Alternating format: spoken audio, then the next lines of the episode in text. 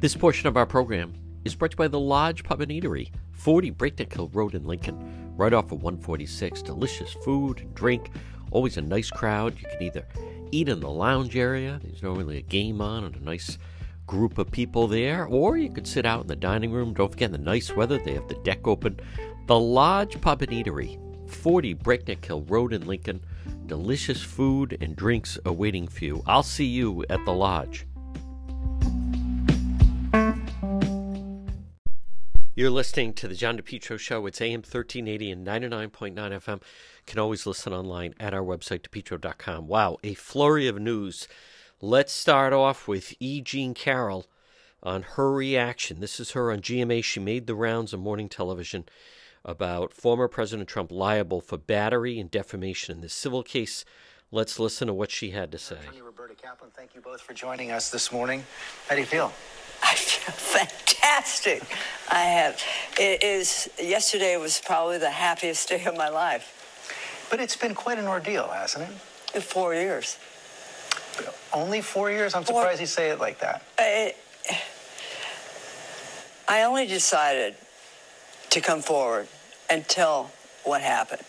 Uh, I thought that was enough. And um, then he said terrible things about me, dragged me through the mud, ground my face in the dirt. It was horrible.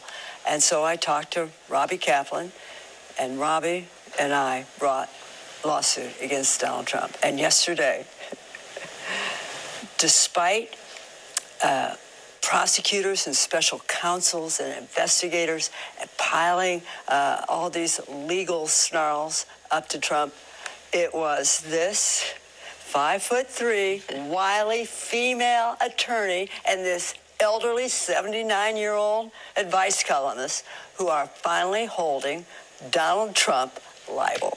You know, was there any point in, during the trial where you were concerned? They were bringing up questions about your credibility, saying you didn't remember exactly when uh, this happened. They talked about those Facebook posts where you said you were a fan of The Apprentice. Did it did it shake you at any point in the in the trial? I was always shaken. It was three days, three days of testimony. I was shaken quite a bit. Uh, but I uh, uh, felt strong because I knew I was telling the truth, and I just stuck to it. And you also, at one point, said you didn't come to the go to the police earlier because it felt shameful. Is is there any part of you that blames yourself for having this go on so long? Oh, yeah. Oh, absolutely. I blame, blame myself. After it happened hourly, I blame myself hourly. I was uh, too ashamed uh, to even think uh, what a stupid thing I did. Uh, but now I feel How, how about yesterday in the courtroom? The first the first uh, announcement was made, and it was that he was not found liable for rape. What were you thinking at that moment? Robbie and I were sitting together, we were holding hands. Her hand was ice cold. ice cold. And we all when that when the jury said yes, we looked at each other and that was the moment. It was such a wonderful, overwhelming moment. Uh, Robbie, we've heard from President Trump and his attorneys that they're going to appeal. They've been making uh, some some claims that the judge was biased against him. Do you think they have any grounds for an appeal here? Absolutely zero, George. Judge Kaplan's one of the most respected, fairest judges. He gave them more process than even anyone else ever gets. He gave Cap, he gave Donald Trump multiple chances to come to that courtroom and testify. He refused to do so. He has no appeal. As Aaron pointed out, this is the first time a jury has, has ruled against Donald Trump in a case like this. What does that mean? I think it means that in our country, no one, not even a former president, not even a star from Celebrity Apprentice, is above the law. And Donald Trump, like all of us, is not above the law. What's next for you? I'm gonna go throw the ball for my dog. I'm gonna go in the yard, I'm gonna throw that You know, the um, Joe Tacopina, I think we're going to get into this with our legal analysts, but Joe Tacopina, um, I, I'm not convinced he did the, the, the best job in, in representing, but it's a tough case if you have, you know, the president wouldn't go to the trial. And then, as I mentioned, you know, there was that moment where he's sitting for the deposition and they show him a photo of that woman who he's been claiming doesn't know. And then and he'd been saying she's not my type, and then he mistakes her for Marla Maples. And and when you look at a photo of E. Jean Carroll from that time, she absolutely looks like Marla Maples. So, you know, folks, I, I don't know what exactly this means, but I I think it's going to be for um, a really interesting. Keep in mind, President Trump is doing this town hall meeting with CNN tonight. Now, at the same time, the border is a complete disaster. We're going to speak to someone who's down at the border tomorrow. This is the latest with the surge at the border. By many others very soon. This morning, the number of migrants arriving to the U.S. southern border keeps growing. Most are walking, others hitching a ride. This freight train comes from southern Mexico, and some migrants jump on board to take it for the last leg of their journey. From here, walking is about three, four hours to the U.S. border.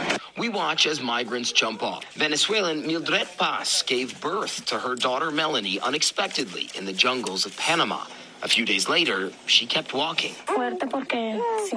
Wow. The trip has been so difficult, she says, with no money, no nothing. We've been hungry, cold, everything. But thanks to God, we are here.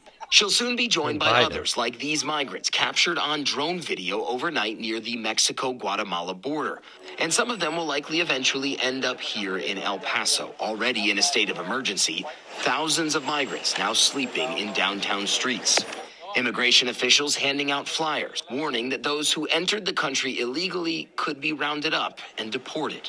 Our Mireya Villarreal on the scene there. They went tent by tent, block by block, even searching inside cars, telling people if they didn't have their immigration papers, they needed to leave and go to a processing site. The Biden administration has flooded resources to the border, but there are open questions this morning about whether the federal government is prepared to meet a spike in migrant crossings that could reach more than 10,000 per day. For the Texas National Guard, it means an open ended assignment. We are prepared to be here indefinitely because everybody has a theory about what's going to happen when Title 42 ends, but nobody knows. Now, later on this morning, the administration will push forward new rules for asylum seekers. They will require non Mexican migrants to have applied for and been denied an asylum request in another country before applying here at the United States. Also, they will require asylum seekers to previously book an appointment at a point of entry, port of entry here in the U.S. using a CBP application. Robin, those rules will almost certainly be challenged quickly in court. Will probably be the case. All right, Matt. Thank Total disaster. Folks, you're listening to The John DePetro Show.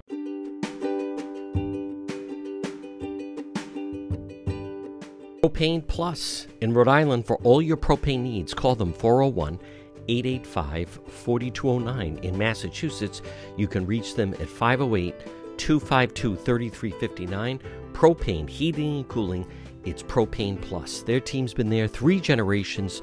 They're available 24 7 for service and delivery, and they plan on serving you for a long time to come. They offer online billing, ability to schedule a service delivery at the click of a button, and remember, all customers receive a free safety inspection on their equipment.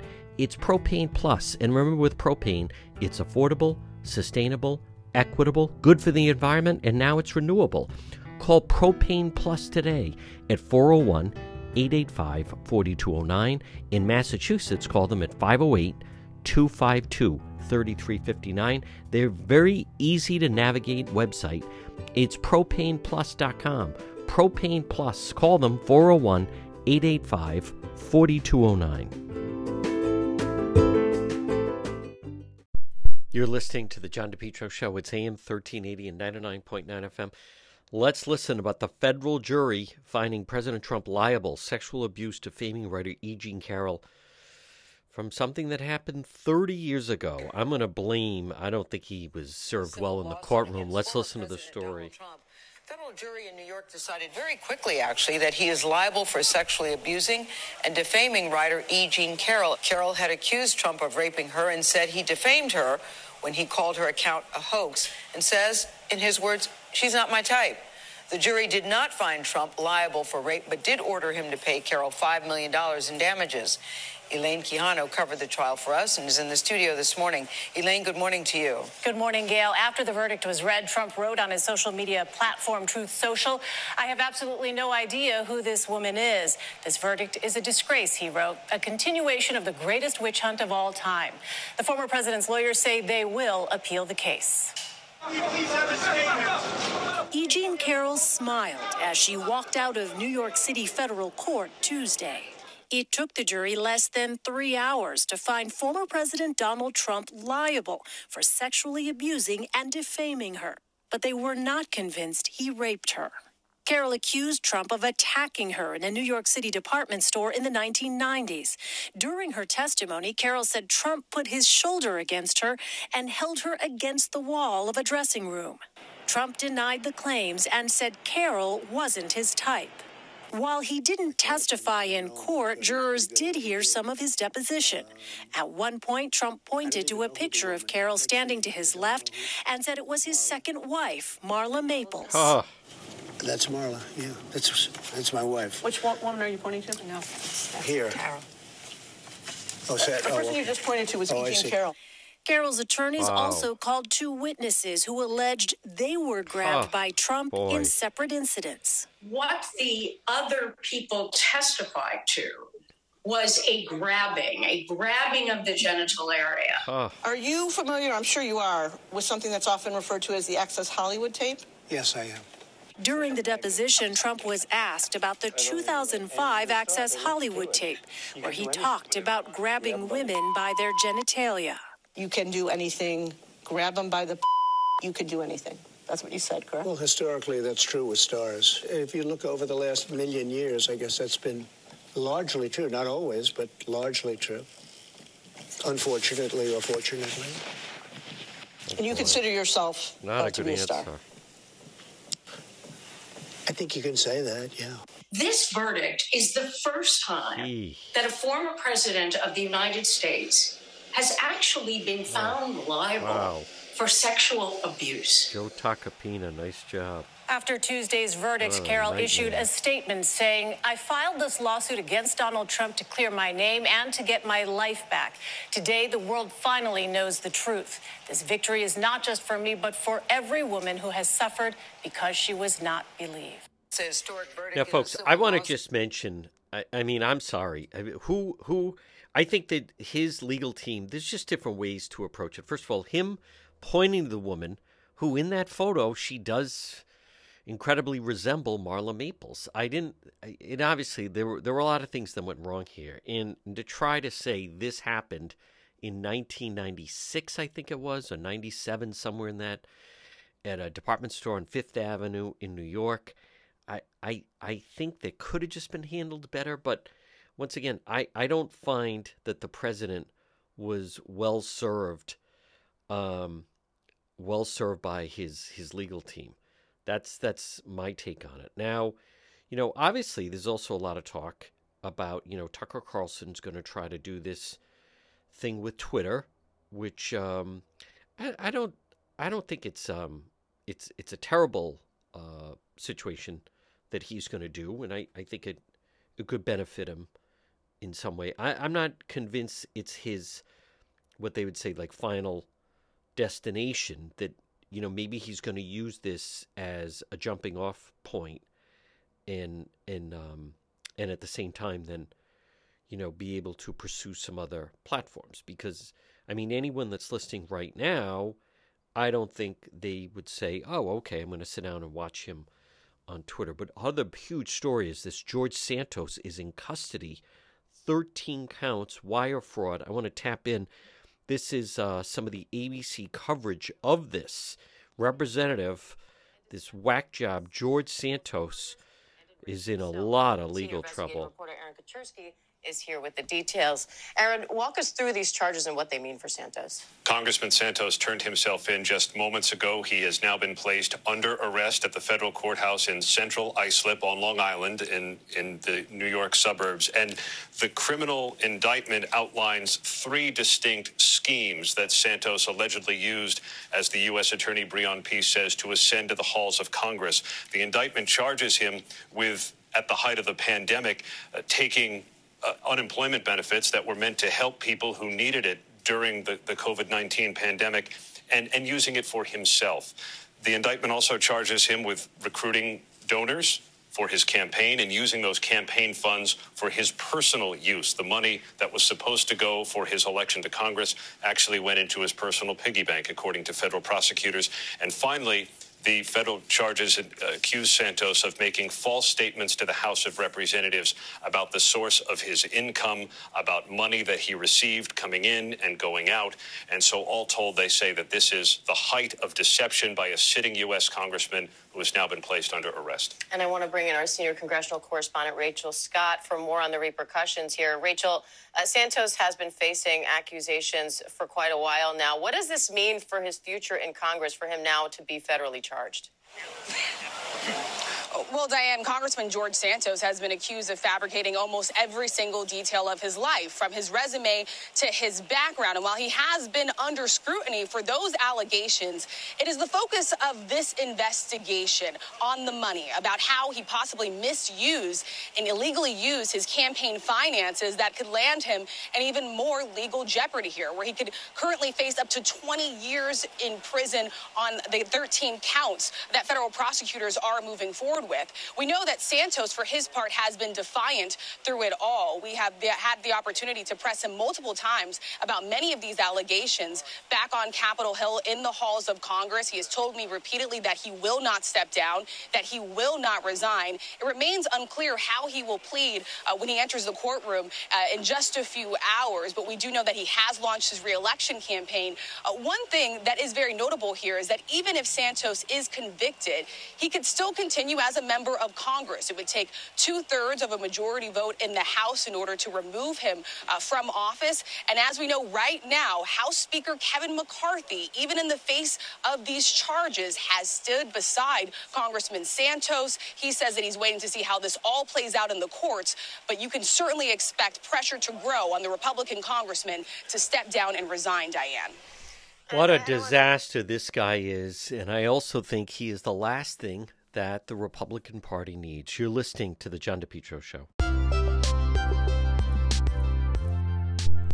Get your driveway paved.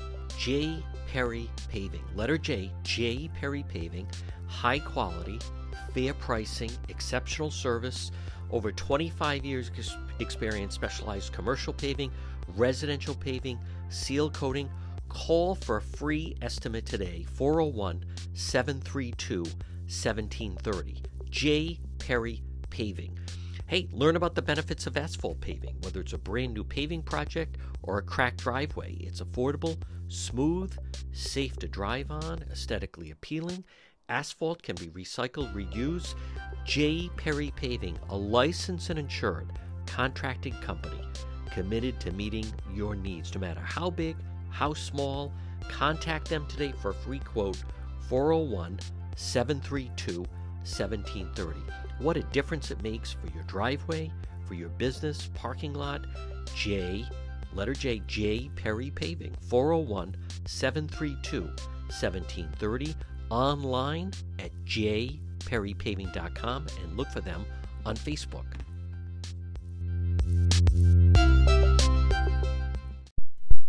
You're listening to the John DePetro Show. It's AM 1380, 99.9 FM. You can always listen online at the website, depetro.com. Talk about tremendous amount of news in a short period of time. First of all, President Trump found accountable. Uh, those it's, it's still a bizarre story. I certainly don't think he helped himself. With the, it seemed to be a little bit of a lackluster defense. And then when they showed that photo of that woman, who clearly resembles Marla Maples, he even pointed at the woman and said, "That's that's Marla." When it, was not Marla, he was with his first wife, uh, Ivanka, in that photo. You have that story. You have federal charges coming against Representative George Santos, Republican from New York. He's the guy that he's a clown. He fabricated his entire biography, got himself into Congress, and it's just been uh, a joke since he emerged on the scene and the whole thing started to unravel. Now you also have Tucker Carlson. Tucker, who's now saying that he is announcing in some form going to launch a show on Twitter. I think it's interesting that he's pairing up with Elon Musk. Um, Tucker Carlson, just about a month ago, it's about two weeks before he parted ways with Fox. He interviewed Elon Musk, and now um, he's going to have some form. Now, now keep in mind, Elon Musk is a brilliant individual, and and the, who knows what they have in mind for Twitter. I know it. I think with some people, it certainly strikes the mod. He's going to do a show for Twitter. But remember, a big part of it is just video. It's about distribution. It's about getting it into different places. I think people need to change their mindset of that someone doesn't need to be on a television screen that you could watch it. Um, I mean, it's streaming. That's the direction. That's the future where everything is going. And now it's just a matter of how those two individuals are going to make that make that work. I think you uh, you may see his program in different places instead of just one exclusive type of place. Now, without question, listen, being the eight o'clock hour on Fox is an incredible platform, but that's that's all it is. Is it's a platform, and as I've been saying, you know, there's different different types and forms of platforms. So that is um, a platform that I, I think it's yet to be determined, but we'll see what Elon Musk has in mind with this Tucker Carlson show uh, with Twitter. Now, then locally, you have the situation. Finally, a case we've been covering, which is Carbuncle Pond. The woman that was found murdered, found in Carbuncle Pond. Turns out she was also pregnant, which I had known. Been waiting on this one. But two very dangerous individuals finally charged with her murder. And that was back December 21st. I was just finishing up. I was actually live on the air when we got word that there was a woman's body in Carbuncle Pond in Coventry. And I actually left the show early to go cover it. Been kind of tracing it. Two very dangerous individuals. And there's a lot of details on that story if you go to the website, depetro.com. We have it all broken down. So, as you can tell, tremendous amount of news, plus President Trump and a very special, this is interesting, CNN town hall meeting. And that's going to be on the heels of what just happened. So, this is uh, incredible what could happen over the next 24 hours regarding President Trump and a town hall meeting on CNN. And uh, we'll see how that's going to go. And then, following all the other local news as the illegal alien problem continues to get worse. Folks, you're listening to the John DePetro Show.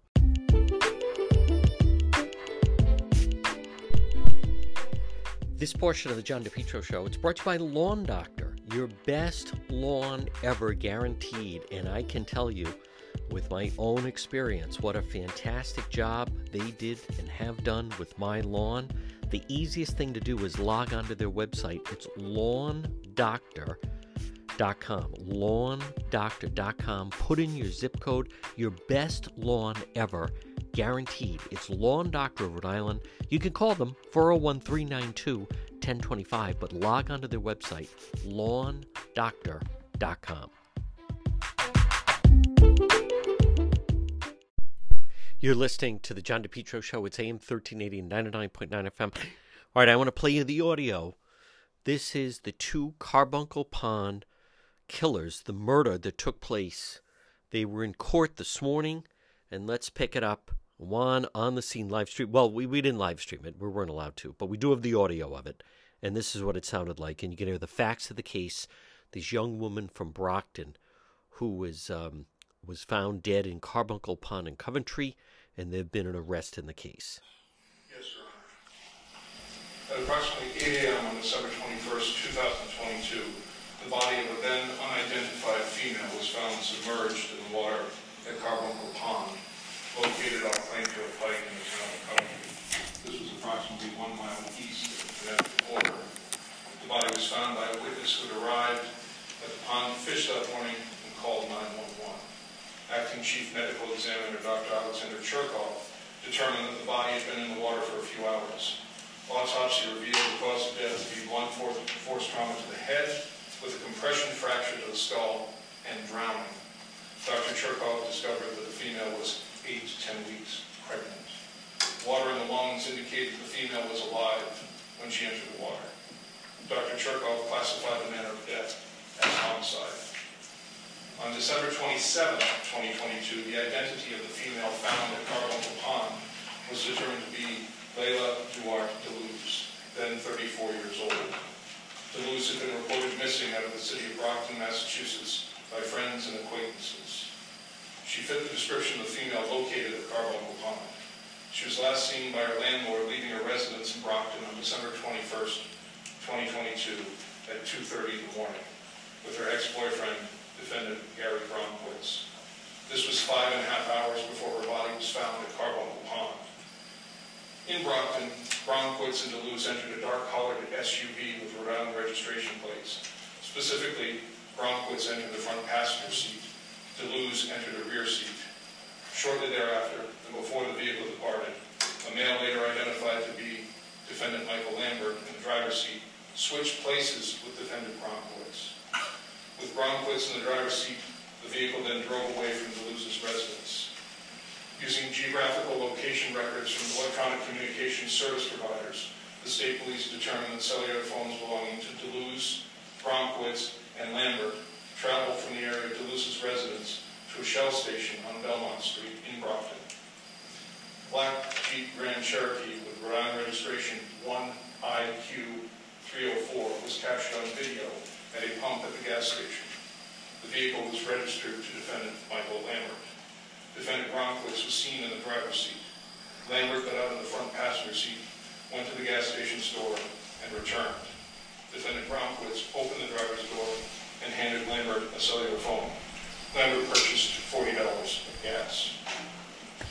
According to records provided by T-Mobile, the cellular phones of DeLuz, Gromquist, and Lambert traveled from Brockton to Warwick, Rhode Island.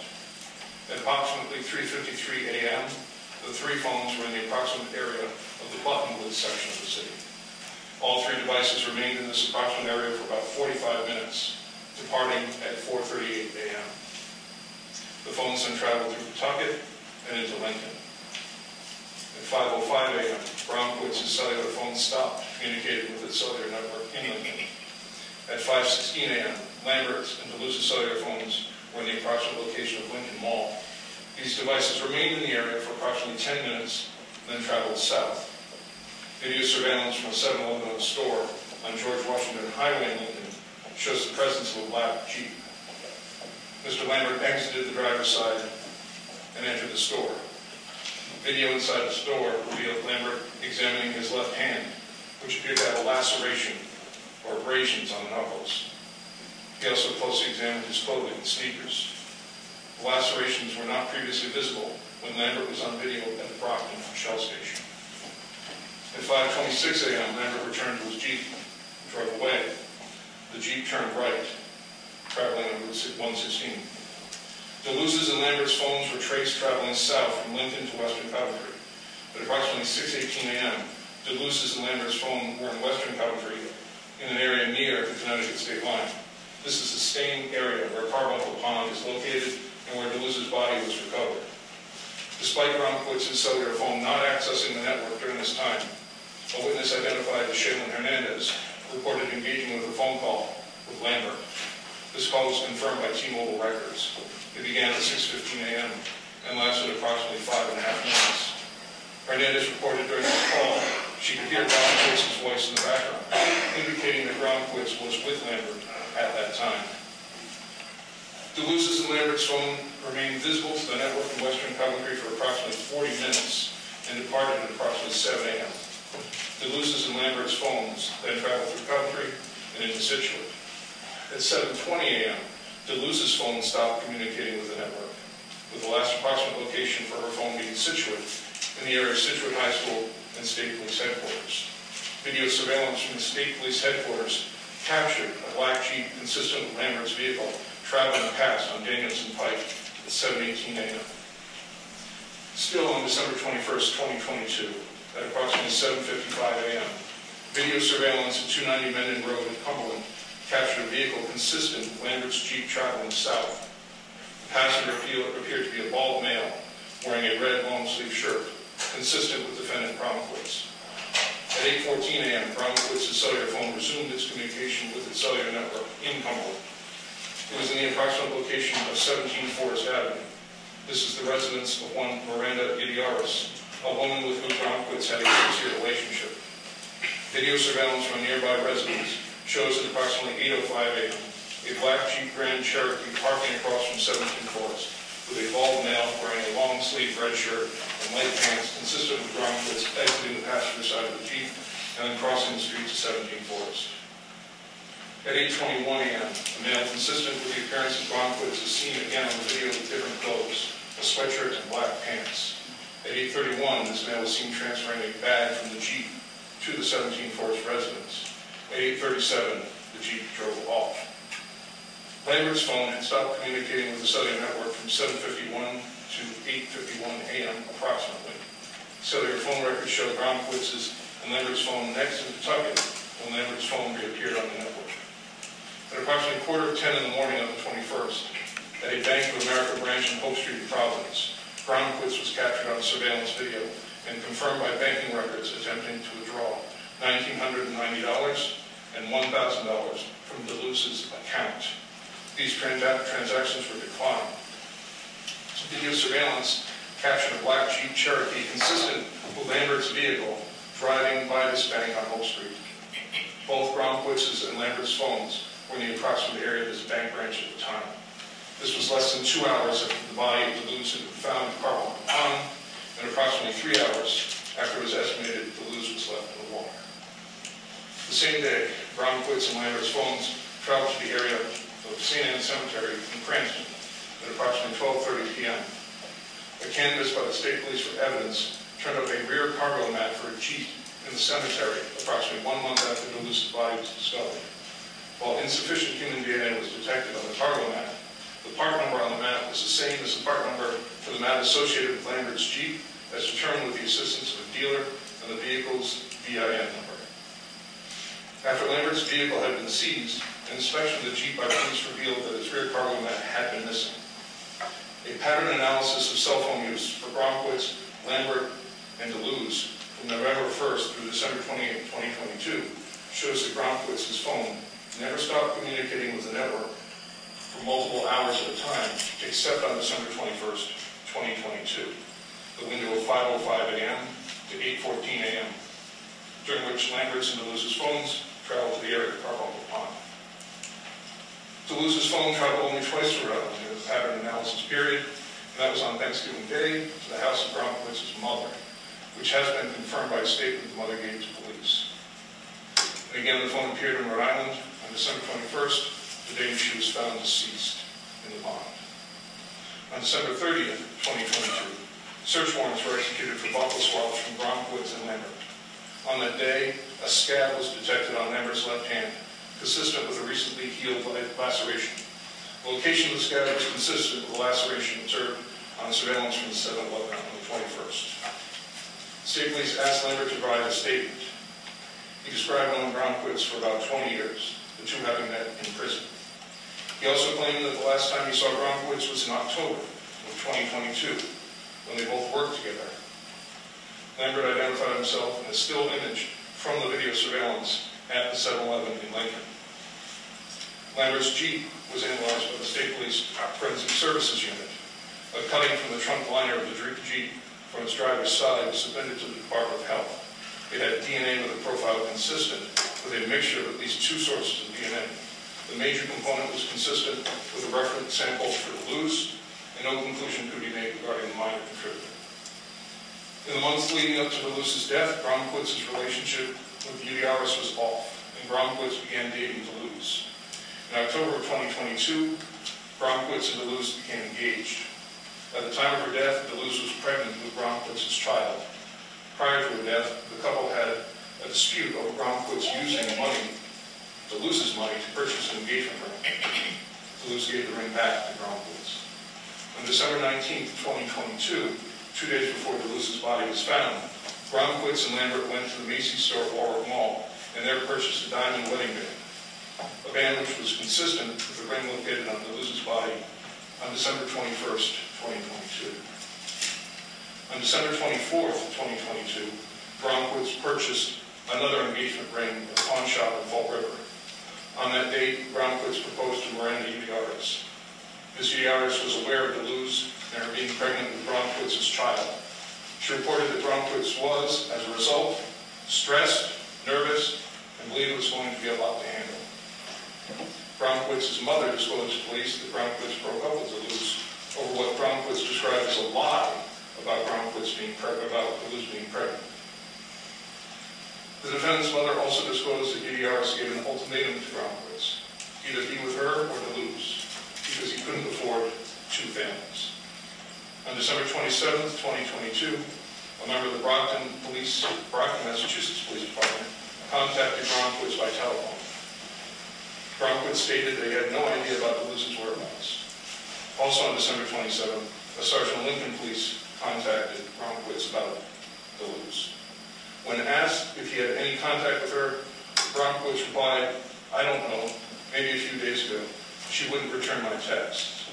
When asked if Duarte had been suicidal, Brownquitz stated, nah, she ain't suicidal.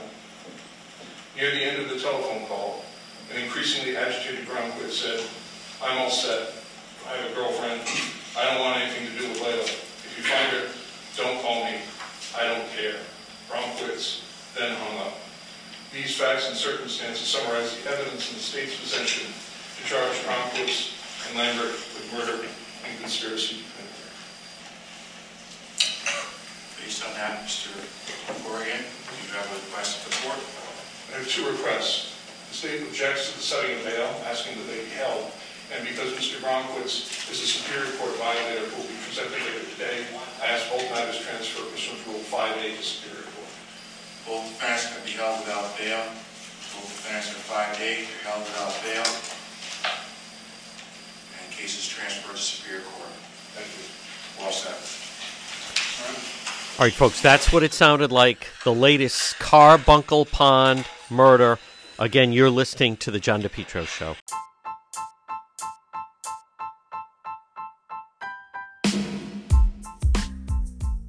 Get the most of your outdoor space with Limitless Outdoors.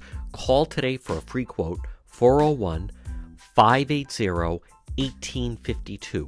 Limitless Outdoors. They specialize in patios, walkways, steps. They did a fantastic job on my outside steps. Outdoor kitchens, landscape lighting, retaining walls, lawn installations, excavation.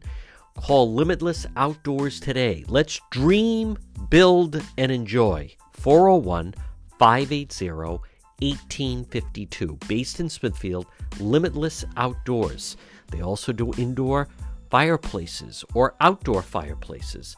Limitless Outdoors. Call them today. Free quote. Get the most of your outside. You're going to love what they can do for you. 401 580 1852. 401 580 1852. Limitless Outdoors. Dream, build, enjoy.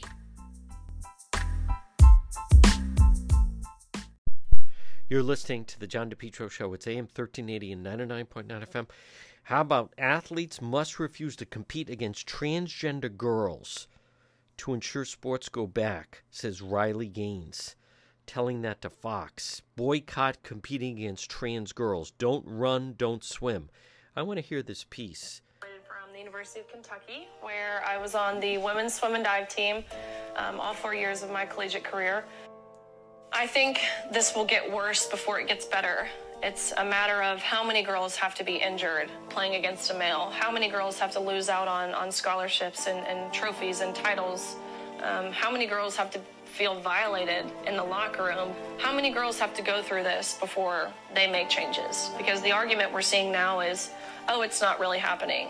Or, um, you know, it, it's high school, middle school sports. Who, it's, it's not that deep, it doesn't have to be that competitive. Um, those are the arguments we're seeing. And both of those are insensitive and, and, untrue. To say it's not happening is you're simply ignoring the problem because it is happening. I could list off 100 examples right now um, of women losing out on opportunities. So I believe it will get worse before it gets better, unfortunately, unless we have more women willing to boycott. We have girls who the whistle blows and they don't run, they don't swim, um, they stand up on the block and they don't go. It's unfortunate, of course, to ask women to make that sacrifice because these are their sports. They should be entitled to playing. They shouldn't have to give up anything to want changes and to, to get changes. I think um, people are really beginning to get fed up with this. I think initially, maybe two years ago, um, maybe we thought we could coexist and this could be something that we could allow trans women into our spaces because we could be inclusive. This was would be something that worked. But now we're seeing, of course, that doesn't work. Um, we're seeing this again being one-sided. We're seeing males infiltrate into women's sports and spaces and win and take away opportunities from women, and we're not seeing that the other the other way around. And so, I think people are beginning to realize this. I think the tides are beginning to turn. Um, I'm hopeful that more coaches will be outspoken, more parents. We need parents to defend their daughters and sons. Um, more athletes will be willing to say how they feel. We need athletic directors. We need medical professionals to speak up and, and address um, the science behind it, the, the how um, male puberty affects the body and the differences that it allows men to have in comparison to women. To say this isn't existing is to deny the facts in front of our faces. Um, this is happening at all levels, all states, all sports, all ages. Um, my experience is becoming less and less unique by the day. Um, and when I say my experience, I mean competing against a mediocre male who beat every female in the country and the nation by seconds. Um, how can we say that this is fair? How can we say this is right? How can we put women in this position to where they're losing out and there's nothing they can do about it? Obviously, this, this issue has become um, somewhat of a political issue, which is unfortunate because sports should never be political. Um, but it was inevitable it would go this way. Um, but people all across the, politi- the political spectrum are realizing this is specifically harmful. This whole gender ideology propaganda movement is specifically harmful to women and children. Um, and I think they're starting to get fed up. They're starting to use their voice more. Um, it's, it's, of course, scary to step on toes and ruffle feathers, but that's exactly what we need in order to make changes. But let's say five, ten years. If this isn't fixed, one male winning a national title among the women will quickly turn into three and five and ten and so on. Um, and so that's why it's crucial we make changes. Um, but again, I'm hopeful, I really am, that tides will start to turn um, and parents, women, coaches, um, they'll stand up to this because they'll quickly realize this is something that's harmful to women. You know, that is Riley Gaines. And it is when you think about how outrageous it is, it started with equal opportunity and treating everyone equal to defying science, right? Gina Raimondo, there's no, people like that ilk. Kamala Harris, Gina Raimondo. There's no difference between a man and a woman. There's no difference between a man and a woman. Preaching that, screaming that.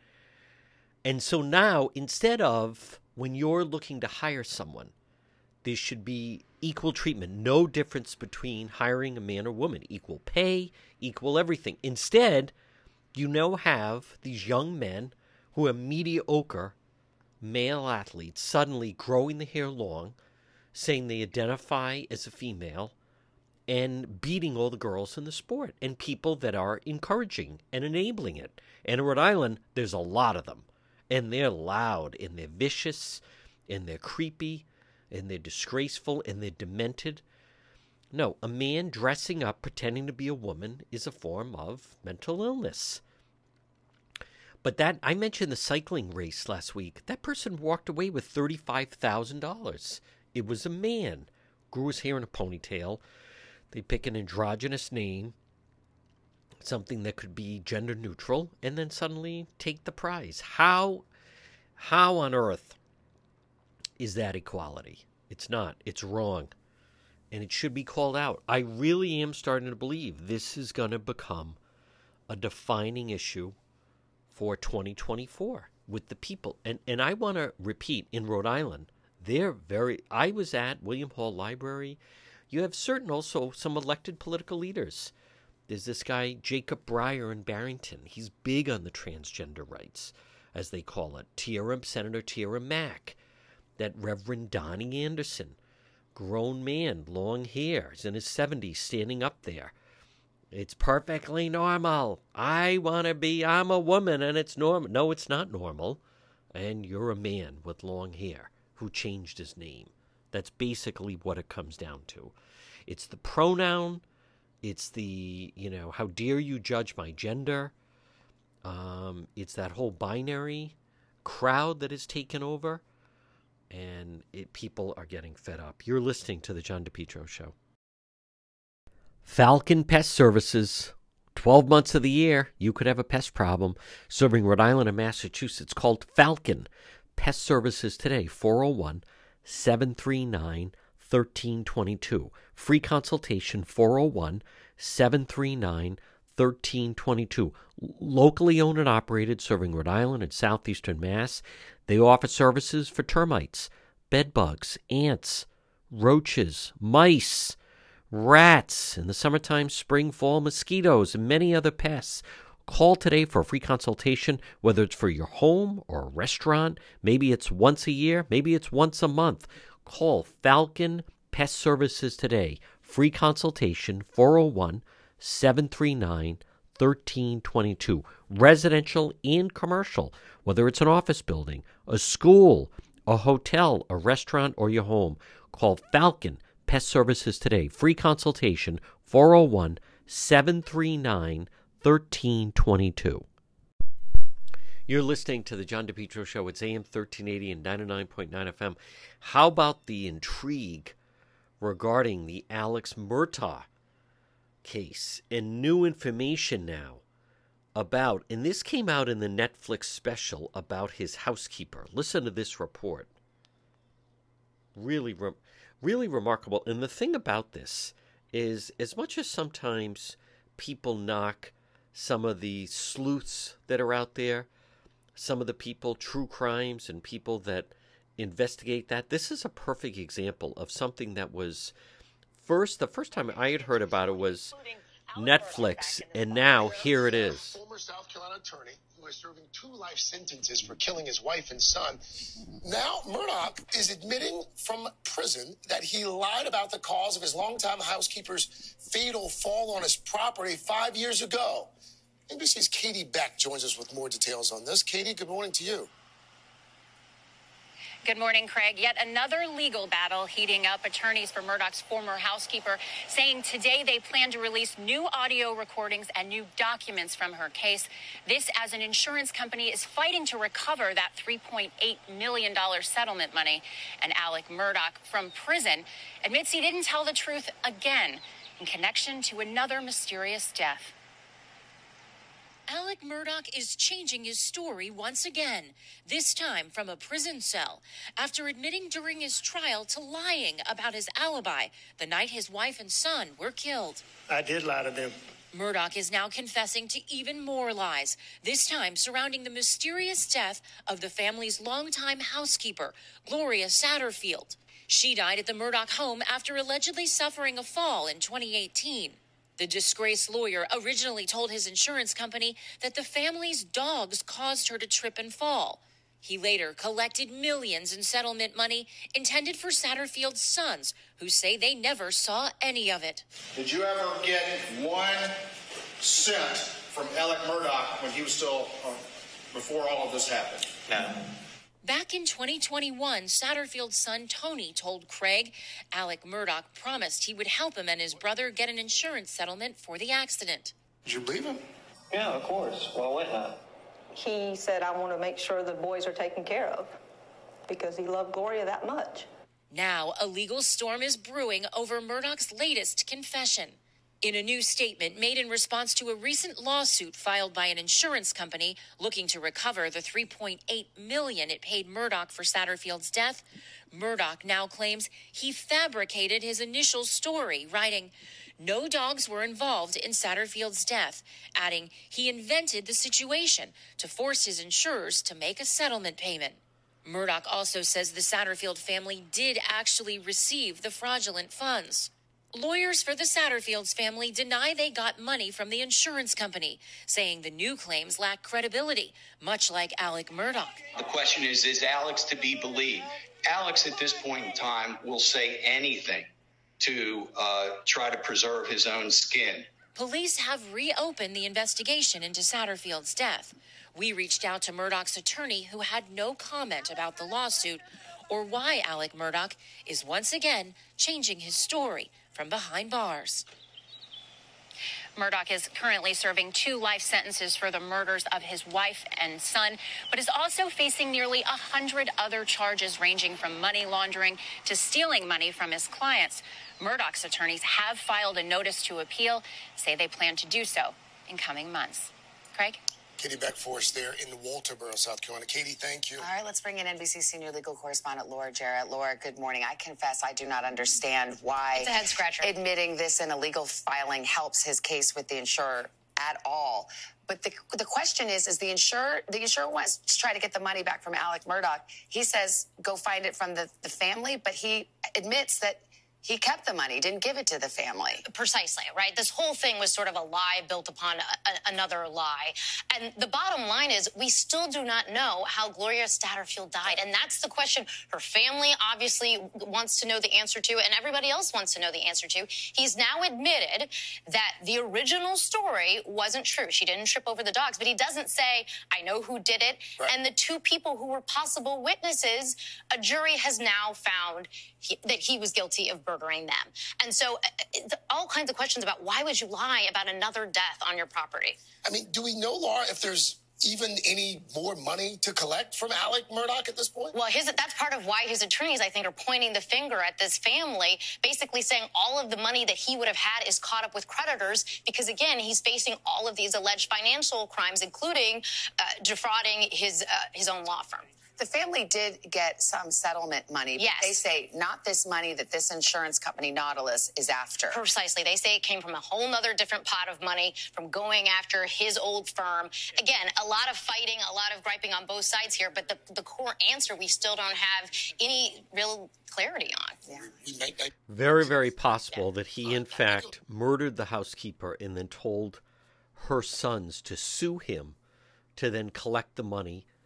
He's the trustee. The insurance company pays him, I think it was 3.8 million. He ends up keeping the money. The latest in Alec Murdaugh. Folks, you're listening to the John DePetro Show.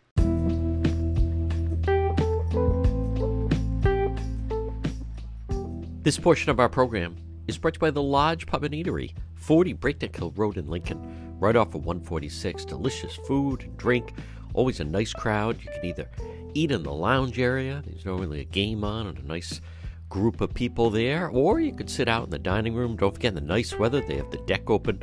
The Lodge Pub and Eatery, 40 Breakneck Hill Road in Lincoln.